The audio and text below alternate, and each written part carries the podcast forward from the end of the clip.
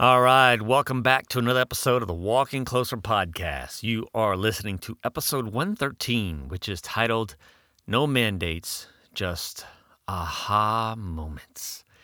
So, if you have not been following along, we are working our way through a book by the late Dallas Willard titled The Divine Conspiracy. And I basically share with you some things that I take away from the book. And in this episode, we're going to look at an alternative view of what is traditionally called the Beatitudes. So, I invite you to sit back, relax, and enjoy this episode. We're all formed by our life experiences, but sometimes these experiences shape us in negative ways. And the process of spiritual transformation can help undo those negative impacts so we can live life to the fullest. And walking closer is all about this journey through internal transformation where real changes happen from the inside out. Several years ago, I was introduced to the Divine Conspiracy. And uh, while there are many things that intrigued me within this book, I found Willard's approach to the overall biblical narrative refreshing.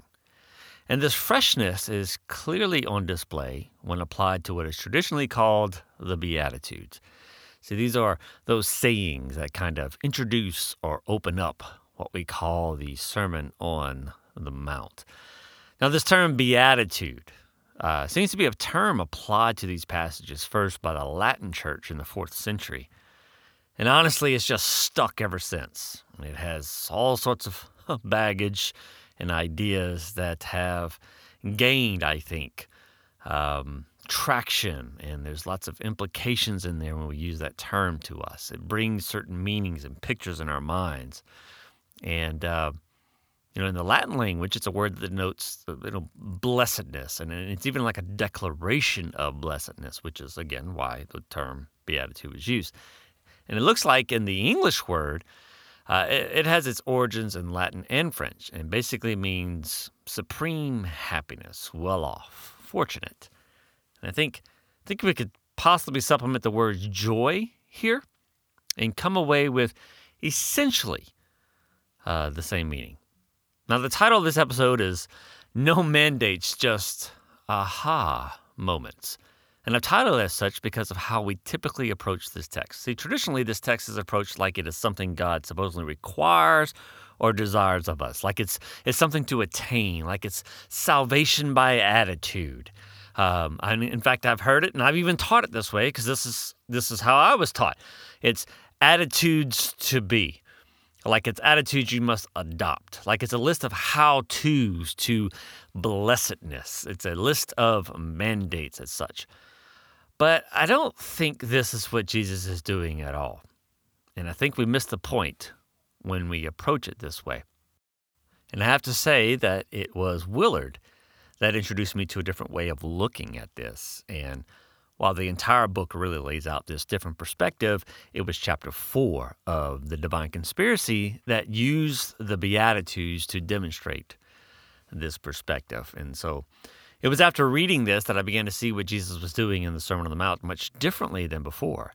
And I want to share with you this perspective specifically, okay, when it comes to the Beatitudes. Before I begin, I have to say that there are two narratives of this text. One is in Matthew 5 and the other is in Luke 6. And I approach these two narratives as parallel accounts. And I know there are some who argue these narratives are depicting two different scenarios, and some of the points that are made are actually valid, I think, and, at least contextually. However, I think substantively they are enough alike that it seems to me that we can safely approach them as parallel accounts. And I don't think it's hard to concede that these are narratives of the same event.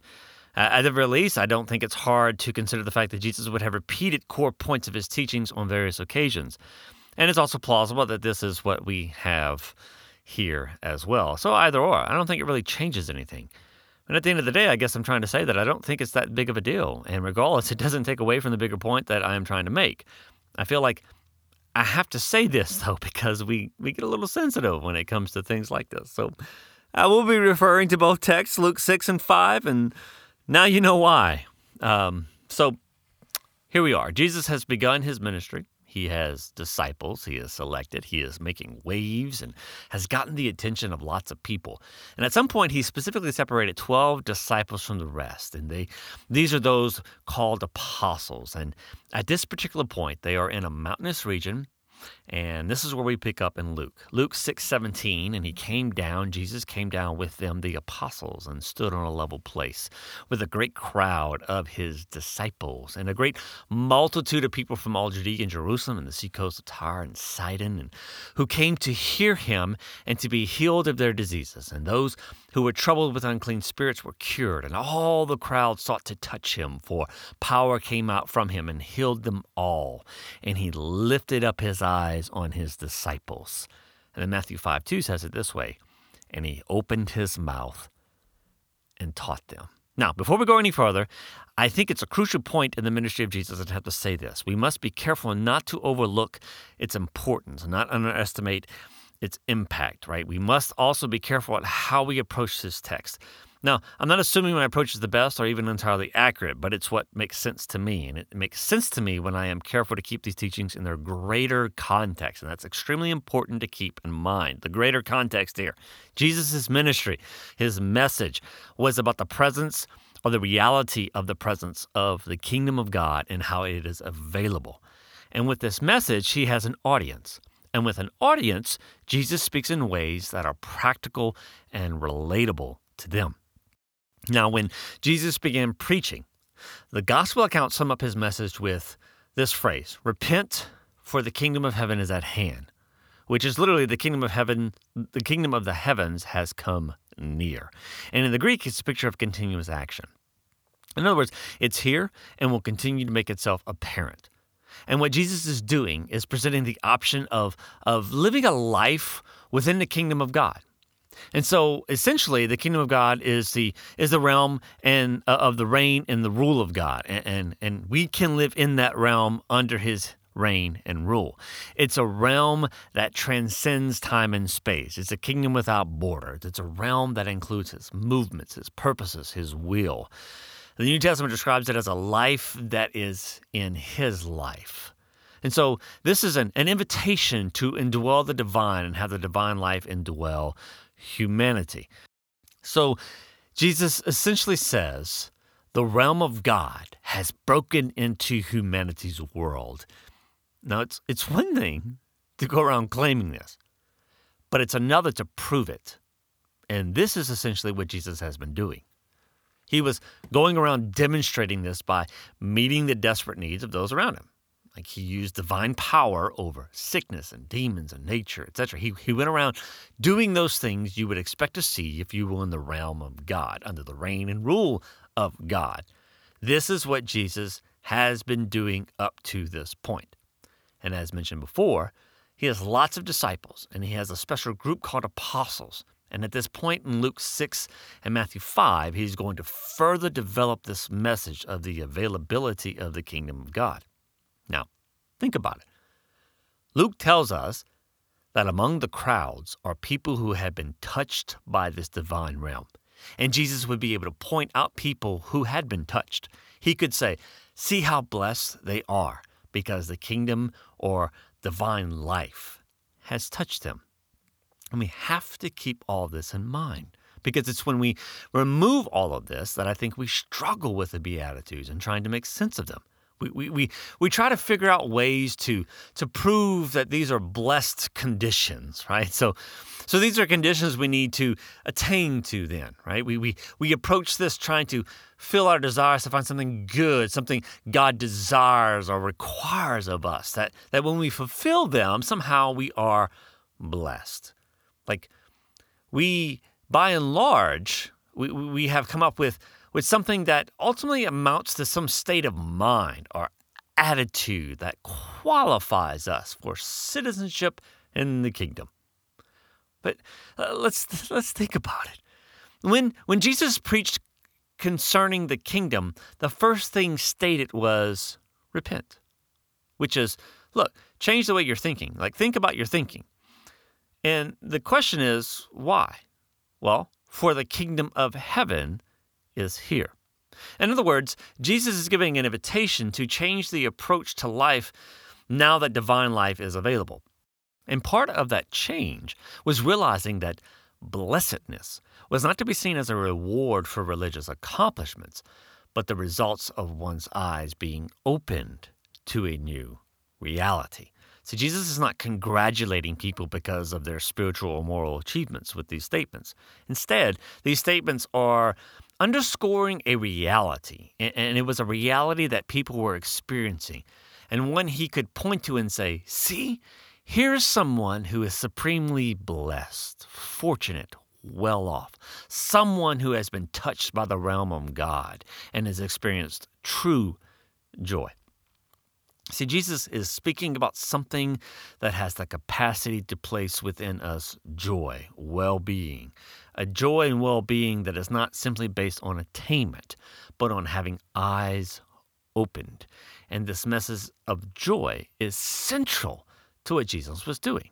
Like, it's why John 15 11 records Jesus saying, The things that I have spoken to you, that my joy may be in you, and that your joy may be full. And this concept definitely made an impact on the Apostle Paul. You can see it in Romans 14, 17, where he says, For the kingdom of God is righteousness and peace and joy in the Holy Spirit. And, and again in Galatians 5.22, but the fruit of the Spirit is love, joy, peace, peace patience, etc. And again, we must remember we must remember this when we read the following words. They must be read in light of the central message of Jesus and the availability of the kingdom. Because in these Beatitudes, we find who this kingdom is for, like who can have this life. And the answer, the answer may not have been so clear to them. like it's not as clear to us today. So Jesus clarifies it. And when he clarifies it, he doesn't give them a list of how to's to blessedness. What Jesus says actually shows that the kingdom of God, the care and provisions of the divine realm, excludes no human condition. In other words, any person can experience it, any person can have it, can live it. And so, with that in mind, let's look at Matthew 5 in verse 3, where Jesus says, Blessed are the poor. This word means utter destitution, okay? Blessed are the poor, the utter destitute. Blessed are the poor in spirit, for theirs is the kingdom of heaven. Listen, we are talking about the spiritually bankrupt, deprived, and deficient, those who lack piety, who are destitute of the wealth of learning and intellect and spiritual matters. What Jesus says is, is that the spiritually impoverished, those with no spiritual qualifications, will be filled with joy. Why? When they realize the kingdom is being made available to them. And see, some of the apostles would have been among those spiritually impoverished, believe it or not. Like we are talking about those people whom no one would expect God to use or move through. I don't know how better to describe this band of people that Jesus has gathered around him. And again, don't look at this as something God supposedly requires or desires of us. Jesus did not say, Blessed are the poor in spirit because they are poor in spirit. Jesus did not say being poor in spirit qualifies you for the kingdom. They are called blessed because in their spiritual in, in their spiritual condition, which is deplorable, God has moved upon and through them and they realize it. And that says something. Think about it. Think about people in the crowd who thought God was out of reach for them, and yet they were touched and experienced by that divine acceptance. That realization would have made them experience a tremendous amount of joy because they would have been led to believe that this was not possible, that they would not been have been accepted or worthy of this. And then Jesus goes on. Blessed are those who mourn, for they shall be comforted. Luke 6:21 says, "Blessed are you who weep now, for you shall laugh." Now, who might be those who mourn and weep? Well, I would say it's those who are brokenhearted, right? Think about the Samaritan woman. I wonder how many times she mourned over husbands. I wonder if Matthew might might fall here as well. Like it seems obvious to me that he wanted out of his situation.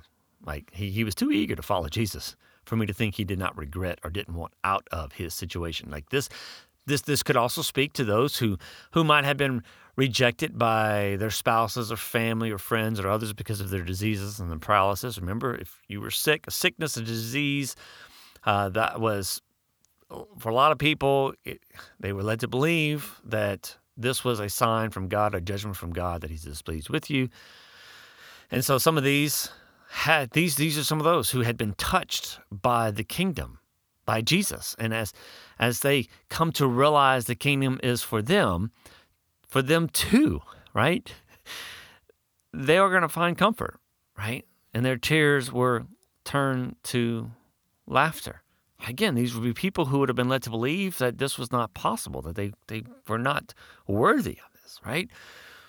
And Jesus says, Blessed are the meek, for they shall inherit the earth.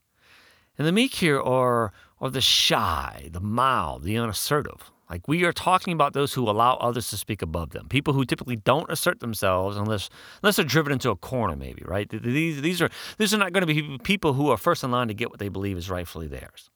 In fact, these are going to be people who might socially be pushed to the back of the line if if not kicked out entirely.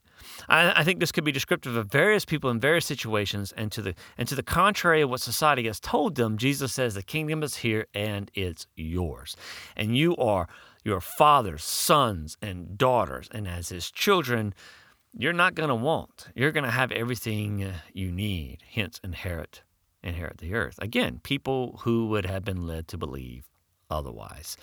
Uh, Jesus again, Matthew 5 6 says, Blessed are those who hunger and thirst for righteousness, righteousness, right, justice, think justice, for they shall be satisfied. Luke 6 21 says it this way Blessed are you who are hungry now, for you shall be satisfied. And what's interesting about this is because uh, justice and the way it's used in Scripture is, is quite a bit different than the way that we typically see it today.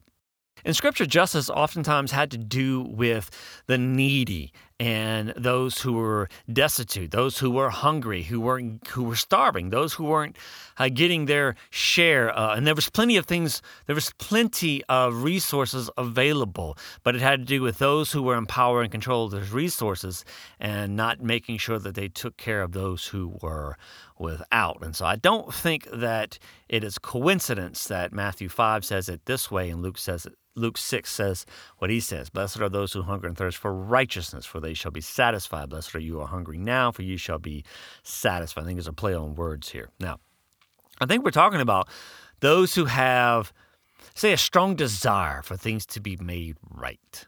And, and I think this could be looked at from different perspectives. Uh, it could be those, maybe like Matthew, who have had to live with their own guilt from sin uh, because of what he has done to others. And he so desperately wants to be made pure. He wants out.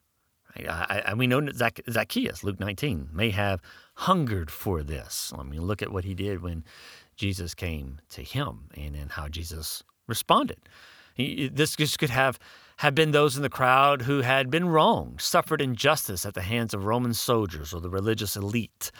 And, and they desperately longed to see things made right. Um, and what, what I interpret Jesus saying here is that the kingdom of God, the influence of God, has a way of setting things right. And, like, for instance, just a couple of different perspectives. If it has to do with our past, something we have done wrong, the guilt we are carrying, the fact that the kingdom is available to you implies that there is forgiveness. And when we come to see that, we are blessed. And if it has to do with some injustice we have suffered as we as we as we grow in the kingdom under the influence of God, the more insignificant some of our grievances may at least seem. Or, or maybe through our growth in our relationship with God, we come to truly forgive. You know, either way, in the end, the result is is blessed. And I think there's multiple layers to this, and lots of a couple of different perspectives that uh, can be used uh, to see what's being said here. Um, but again, these are going to be people who are led to believe in their current condition this was not available. Again, moving moving on in Matthew 5 7, Jesus says, Blessed are the merciful, think compassionate here, for they shall receive mercy. Now, who might the merciful be? Well, we have a pretty good idea who they are not, right? To those to whom Jesus said, Go and learn what this means, I desire mercy, right? Not sacrifice. We're talking about those in a, who live in a culture where strength is valued. It's it's survival of the fittest, and mercy is seen as a weakness. Those who have not been shown mercy, yet they have not retaliated. Think about those who have not been treated as they have treated others. In other words, those who love and have not been loved. Those who are compassionate, but that compassion is never returned. Those who have tried to do the right thing, but it seems to turn on them every time. It you know kicks them in the face. See, in the kingdom, they find all the mercy. They are recipients of tender compassions from from the divine and others within the kingdom. And in the kingdom, they will feel at home. And so those who are within the crowd before Jesus who just feel beat up, regardless of how regardless of what they do and how they respond, and they're trying to do the right thing, but it just never seems to work out for them. Now, if it doesn't seem to work out for you in this culture, it was a sign that God was not pleased with you, for you were not blessed. But Jesus turns that around on its head and says, No, indeed, you are. Indeed, you are blessed, for you will receive the mercy, the mercy that others would seem that you are not worthy of. And in verse 8, blessed are the pure, which is the word that primarily means clean, okay? Blessed are the pure in heart, for they shall see God. Now, well, the way I see this, you can't escape the reality of Jesus' day and the fact that religion had to do with ritual purity, being in a state of ceremonial cleanliness you know, like offering the correct sacrifices in the correct way through a correct priesthood, yada, yada, yada. Now, I don't want to say that it was all about externalism, but there does seem to be a clear disconnect between matters of the heart and external actions. And it's why Jesus spent time focused on this. And pure in heart seems to reflect some internal realities instead of just external. So, who might the pure in heart be? How about those scorned by religious elite for not being able to keep the traditions because of their sheer impossibility of the burden? But their desires and motives were pure. It might be those that, that others would look at and never think that there could be anything good in them, like the Good Samaritan who loved his neighbor, right? Those who, even though they may not have appeared to hold to the externals, internally they were people after God's own heart, like David. But how would they see God, right? It's like, how, how would they, how would they, let's think about it. The ability to see carries with it the idea of an awareness, and in this context, it seems like it has to do with an awareness that there is more than just the external, more than what you just what you see. It's more than what you're just being told. It's an awareness of what God sees, an awareness of the heart. It's it's what happens when we we grow and mature in the kingdom under God's influence. This this is the this is the journey that the disciples themselves are on. It's it's what people people's eyes are being open to when they see Jesus. Now, In fact, later Jesus is going to say, "When you see me, you see the Father." And I think it, it involves having a more accurate view of the nature and character of God. And in this occasion, it seems to be those who the religious elite would have seen as being further from God. They are actually the ones who are closest to God. They they have a a more accurate view of things, even though externally it would seem like everything is just against them. And then Jesus says, Blessed are the peacemakers, for they shall be called sons of God. And see, now I, I, see that the way that I see this is like Jesus is walking through the crowd and he's able to point to people, understanding their situations and their scenarios, and look, see how they have been touched by the kingdom. And then he's touching other people and, and, and giving people hope in these moments, saying, This is for you, this is for you, this is for you. So, who are the peacemakers? Well, those who seek for reconciliation even with those who hurt and hate them, bringing good to even those who are in the wrong, is typically how this is seen. Now, the zealots, among many others, would have seen this course as, I don't know, ridiculous and foolish, right? But think about this, and this is this is what I think is being pointed out here. Not everyone hated the Romans or the Samaritans, etc., right? Some wealthy Romans actually loved the Jews, contributed to building synagogues, and were highly esteemed by some Jews. So there were some who essentially did the best with what they had, and in doing so, were peacemakers. Right? They did the best with what they had. Now, why? Now, why? Why were they called sons of God? Uh, Luke six thirty five. This is because they are like their Father, who is kind to the ungrateful and the wicked. And again, those who seem to be more like God are those the religious elite would have never seen as reflecting God. So blessed are those who are persecuted for righteousness' sake, for theirs is the kingdom of God. Now, I used to explain this as simply being about those who simply stand for what is right, who might suffer everything from momentary harassment to, let's just say, having their lives completely ruined. Could be people who are not willing to take bribes, uh, lots of corruption, right, when it came to some synagogues, temples, priests, ruling class, etc. And to take a stand may mean you find yourself on the opposing side of those in power. And to take a stand may mean you are no longer welcome in the temple or the synagogue. However, you could say Jesus Jesus says you're welcomed in the kingdom of God. And I still think that this can be a part of the narrative. But I think it's more helpful to talk about it in these terms, okay? See, I see this as Jesus saying, Blessed are you if you are persecuted by those who, who deem themselves righteous and feel justified in their actions towards you because of righteousness' sake or for righteousness' sake. Yeah. Almost like a summary for lots of people who have been listening to Jesus. Like those mistreated and looked down upon by the religious elite, those made to believe God was not pleased with them and they would never be on the receiving end of God's blessing. In fact, they, they might have been accused as being a part of the reason the Jews were still occupied by a foreign empire, the, the segment of society that was deemed as being at the root of the problem. And Jesus brings them hope.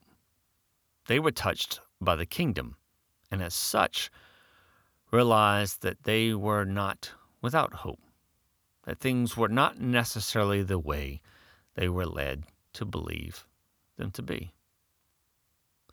And so Jesus then goes on to say, Blessed are you when others revile you and persecute you and utter all kinds of evil against you falsely on my account. Luke 6:22 says it this way, Blessed are you when people hate you and when they exclude you and revile you and spurn your name as evil on account of the Son of Man. Now, what this has led some people to do, and, and throughout history, is to go seeking out persecution. Right? It's almost kind of like uh, desiring to be a martyr, and I think that that's that's a that is a twisted way of looking at this. Right? Now, let's think about it.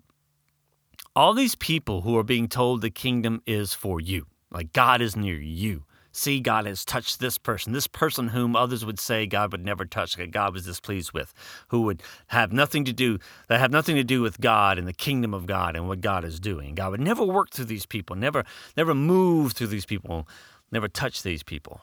No, no, no. The kingdom is for you. God is near you. All these people who experienced the power of the kingdom, again, these were people who would have been degraded and as such would have been viewed as being far away from God, not worthy of his blessing. Now they would begin to think differently about things, right? They would begin to see things differently. And this new reality was the result of their encounters with Jesus, and that would change things. That would change things for them. But yet, on the other side, the religious elite would do anything to discredit Jesus and those who made these claims. And so all of a sudden, all these people who were on the outside finally feel themselves like they are in the inside. But but there's going to be some tension. There are going to be those who are going to fight against that. And Jesus Jesus seems to take the time at this point. Uh, I guess you could say it's like a warning. Um, but I think it's it's a way of saying, listen, this doesn't change anything. Right? This this this doesn't change anything. Rejoice and be glad, he says in verse 12 of Matthew 5 for your reward is great in heaven. For so they persecuted the prophets who were before you. And I say, in other words, Jesus is saying, listen, you're in good company. Those prophets who were persecuted by their contemporaries are now seen for who they were blessed, fortunate, abused by man, but used by God. Now, course, uh, like with each of these statements, there are a variety of layers and perspectives from which they can be approached and applied. And I'm not saying that this is the perfect approach either. Um, but I think at the end of the day, the important thing to remember is that no matter who we apply these things to, how you know how we want to interpret them. What Jesus is ultimately saying is that the kingdom is available to everyone. Don't miss that. The kingdom is available to everyone, and he's pointing it out, saying, You see, here's the proof. I'm pointing to the reasons why I say that and the reasons why you can entrust yourself to that. Have faith in that. You know, that it's available to everyone, especially to all those who are led to believe otherwise. So there's, there's no mandate in the Beatitudes. And, and I think even from our modern day perspectives, it's, it's more about having our eyes open to the reality of the kingdom and its availability to everyone. And I think that is that is what Jesus is presenting here. That is what he that's what he is presenting to all those around him. And I think that is the point of the Beatitudes. Yeah. No mandates. Just aha moments.